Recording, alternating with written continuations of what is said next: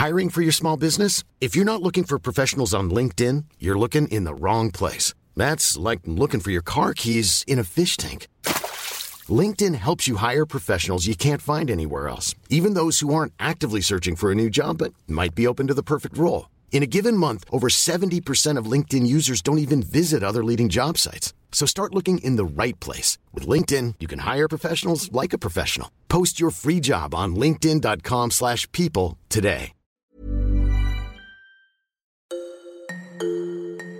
Er det her så begyndelsen på enden for Nyborgerlige? Ja, det tror jeg, der er. Altså, jeg, jeg tror ikke, de overlever næste valg. Men man skal vel passe på med at dømme partier ude, ikke? Vi var øh, øh, rigtig mange, der var i tvivl om, at vi Dansk Folkeparti helt så overlevede for, for få måneder siden. Så der sker jo de utrolige ting i politik. Pernille Vermund vil ikke længere være formand for Nye Borgerlige. Jeg har meddelt min gruppe, vores medlemmer og vores sekretariat og hovedbestyrelsen, det er, at det her bliver min sidste valgperiode. Men når hun vælger at stoppe midt i Nye Borgerliges nedtur, har partiet så nogen mulighed for at overleve? Det spørger jeg Altingets politiske kommentator Erik Holstein om i Azure i dag. Jeg hedder Karoline Tranberg. Pernille Vermund, der jo simpelthen er stifter og har været selve øh, billedet på Nye Borgerlige siden starten. Øh, hun meddelte så, at hun gik. Det var måske ikke en helt stor overraskelse, øh, fordi øh, at det er ikke gået særlig godt for Nye Borgerlige her på det sidste. Det, det har været tydeligt, at Vermund ligesom har mistet gejsten. Øh, hun havde ikke øh, særlig meget power i folketingsvalgkampen. Normalt øh, der er hun rigtig god til at slå igennem. Det gjorde hun også i valgkampen i 2019, øh, hvor hun øh, udfordrede DF, og hvor hun sådan virkelig kom ind som det der friske pust. Øh, dengang der forsvandt hun lidt øh, ud fra valgkampen.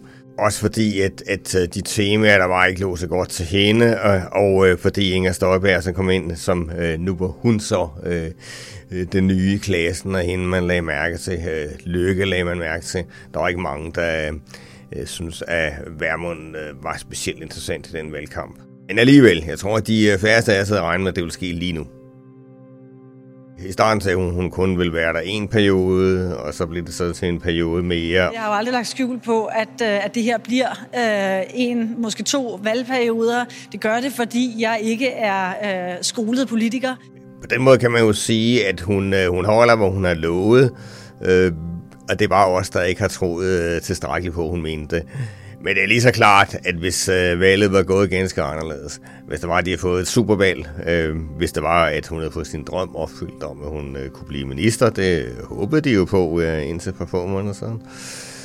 Jamen, så tvivler jeg meget på, hun har sagt, at, at øh, nu går hun som formand for Nye Borgerlige. Jeg har ikke noget øh, formål med at sidde på Christiansborg, hvis ikke det er, fordi jeg skal øh, kæmpe for de sager, som jeg bliver valgt til klart, der er en sammenhæng mellem, at, at der blev meget langt op, ikke? Dårlig valgresultat for partiet. Øh, det borgerlige samarbejde er fuldstændig smadret, efter at Venstre gik i regering. Øh, hun kunne se frem til en af en ørkenvandring år efter år, øh, og det har hun ikke over. Hvad er det så for en opgave, øh, Nye Borgerlige som parti står over for nu, hvor at, øh, Pernille Vermund hun ikke er formand, skal være formand længere? Ja, den største opgave, det er faktisk at overleve. Der er jo de der tre partier på den nationalistiske højrefløj, altså Dansk Folkeparti, Nye Borgerlige og så Danmarksdemokraterne som de nye. Øh, jeg vil helt klart mene, at i øjeblikket så er det faktisk Nye Borgerlige, der står svagest. Øh, Danmarksdemokraterne fik jo et, et fremragende valg. Dansk Folkeparti øh, altså kæmpede med ryggen mod muren ved valget, og hvor de røg ud, så det måske været slut for DF. Men de overlevede lige akkurat. Messerschmidt er så øh, blevet endegyldigt øh, frikendt i sagen om EU-svinden. Øh, de har mulighed for at få ny luft. De har nogle dygtige folk også øh, i baggrunden. Øh, og overfor det står så nye borgerlige, som ikke rigtig har øh, det helt store at køre med i øjeblikket, og som meget let kan risikere at blive overflødige. Så de skal også i høj grad redefinere sig selv. Hvorfor er Nye Borgerlige endt der øh, som en tredje plads i, øh, i den øh, trio af højre nationalistiske partier? En del af det hænger jo sammen med ting, der de egentlig ikke rigtig kunne styre selv. Altså, det er jo klart, at, at det Inger Støjberg kommer på banen øh, og tager rigtig, rigtig meget af den fremgang, der ellers lå til nye borgerlige. Det er jo selvfølgelig en mavepuse, specielt fordi de jo havde øh, støttet hende, boostet hende på enhver øh, måde under rigsretssagen. Og så havde de jo givetvis også håbet, at øh, det i hvert fald nøglen om. Det så fuldstændig håbløst ud for dem på et tidspunkt.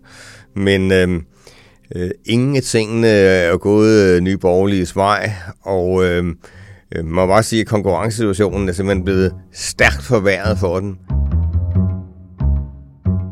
I 2015 fik Danmark et nyt parti.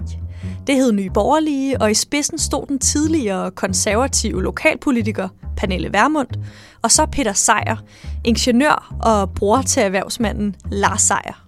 Nye Borgerliges politiske mål er, at øh, Danmark skal baseres på danske værdier, og at danskerne skal have lov til at bestemme meget mere selv.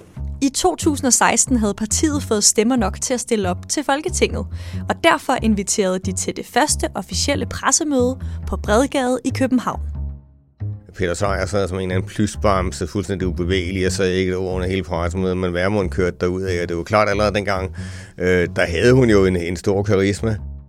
Hun øh, er rigtig god til, til at tale i one-liners. Hun havde utrolig skarpe synspunkter på udlændingepolitikken. Det var en, man virkelig lagde mærke til. Øh, og det er jo det, der skal til øh, for et nyt parti. Altså man skal have øh, nogle øh, meget klare mærkesager, og man skal også gerne have en, øh, en partileder, der virkelig har power, og det har hun jo. De, øh, de startede som det der parti, som øh, ingen vil have noget med at gøre. Lars Løkke forbandede dem i sidste valgkamp, kom den i samme båd som Rasmus Paludan og Stram Kurs og så videre og så videre. Øh, det var folk, man overhovedet ikke kunne være i stue med. Men der har hun altså anlagt en stil, hvor hun har været sådan øh, åben over for kompromiser, øh, stillet op på pressemøder sammen med alle de andre blå politikere i valgkampen. Og omvendt så kvitterede Jacob Ellemann jo også ved øh, gerne være sammen med hende på en helt anden måde, end, end Lykke ville dengang. Det har hun ligesom øh, sasset på, det der samarbejde. Det var det, der ligesom var det, det nye koncept, og nu skal man ind og have indflydelse og være et parti, der kunne have ministerposter osv. Og det brød sammen. Øh, hvad var der så tilbage? Ja, så kunne de være et parti, der kunne stå og, overblive for sidelinjen, men det gør Danmarksdemokraterne jo også, det gør Dansk Folkeparti jo også, og, og Dansk Folkeparti øh, har en langt større chance for at blive inviteret til forhandlinger, fordi de er med i tonsvis af forlig øh, på Christiansborg for de senere år, hvor de har stor indflydelse. Så de skal med, hvis nogle af de forlig skal ændres. Nye borgerlige derimod, der er ikke nogen speciel grund til at bruge tid på dem, hvis man er regering hvis en leder stopper på toppen, så kan partiet jo ret let komme videre. Altså man kan se, da Christian Tulsendal overtog fra, fra Pia Kærsgaard dengang. Øh, jamen altså, øh, Dansk Folkeparti lå rigtig godt til på det tidspunkt, øh, og øh, han kunne ligesom sætte en ny dagsorden, uden der kom en krisestemning ind over. Øh, nu skal en ny leder til i en tid, hvor partiet er presset på det yderste, altså nærmest i livsfare, og det er altid rigtig, rigtig svært. Omvendt kan man selvfølgelig sige, at hvis Værmund øh, ligesom har mistet gejsen lidt, altså ikke rigtig er i stand til at hive sig selv op på hården, når det kommer til stykket, øh, så giver det måske heller ikke nogen mening, hun fortsætter. Jeg kan godt på det personlige plan forstå, at hun står op, men for betydet er det sgu nu helt sådan. Betyder det, at hun ikke længere tror på Nye Borgerlige som parti? Det er svært at sige. Altså, hun, øh, hun bliver jo i Folketinget den her valgperiode. Jeg er sikker på, at hun stadig vil, vil kæmpe for partiet. Men øh, altså det, hun havde håbet på indtil på kort tid siden, øh, det er i hvert fald skudt ud en fjern fremtid.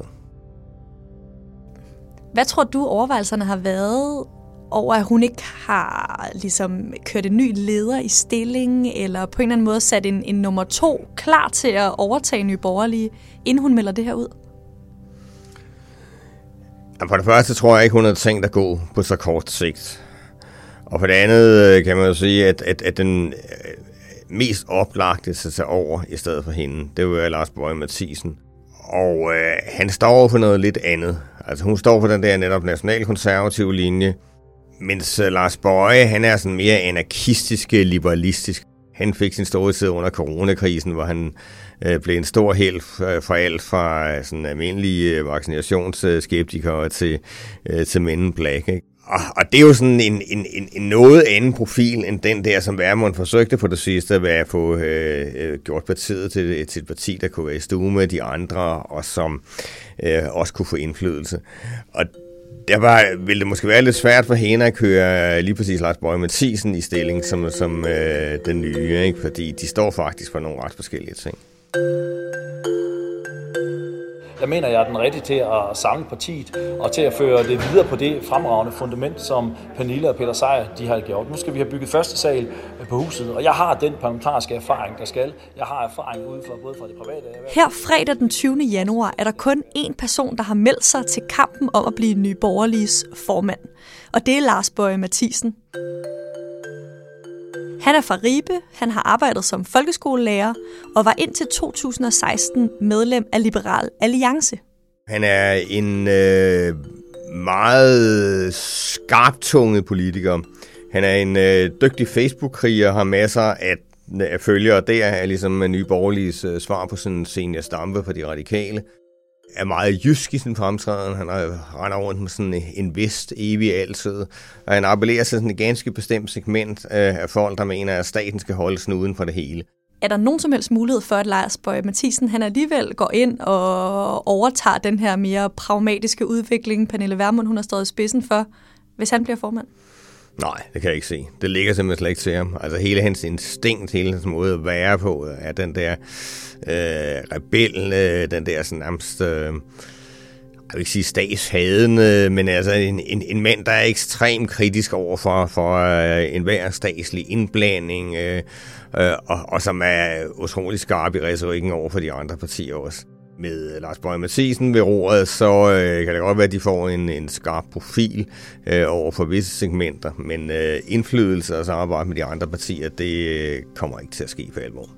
Så bliver der talt i krone om, at øh, Mikkel Bjørn Sørensen, som er sådan et øh, 27-årigt, jeg ved ikke, om man kan kalde ham talent fra Nye Borgerlige, han, øh, han måske kunne finde på at stille op som formandskandidat. Han har ikke afvist det i hvert fald. Mikkel Bjørn Sørensen, altså, han, øh, har ikke noget at markere sig særlig meget i Folketinget. Han kom ind ved øh, valget her, så han har øh, altså kun et par måneder på banen som parlamentariker, men han er kendt som at være meget nationalkonservativ, øh, øh meget skamdagskonservativ, gammeldags minder om en mand fra 40'erne og 50'erne, altså lidt ligesom man siger, Messersmith er altså en øh, gammel mand fanget i en ung mands krop. Ikke?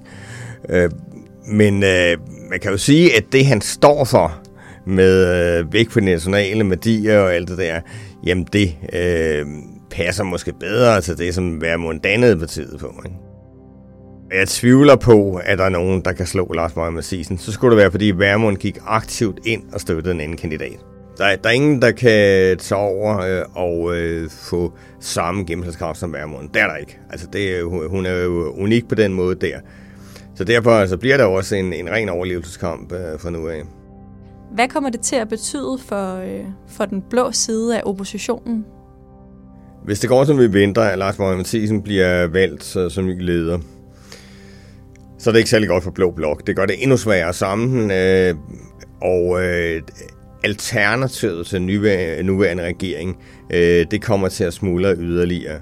Hvis man er en sådan Søren Pape for eksempel, der måske gerne vil samle resterne af Blå Blok, så skal man håbe på, at, at det bliver Mikkel Bjørn eller en anden, der øh, kan være mere pragmatisk og, og være med til at uh, samle den uh, dybt splittede blå familie igen. Tak fordi du lyttede med til Azure i dag. Hvis du ikke allerede har lyttet til Altingets andre podcasts, så er der i dag både kommet et nyt afsnit af podcasten Dekopol og af Altinget EU, og dem kan du lytte til i din podcast-app. Jeg hedder Karoline Tranberg, og vi lyttes ved.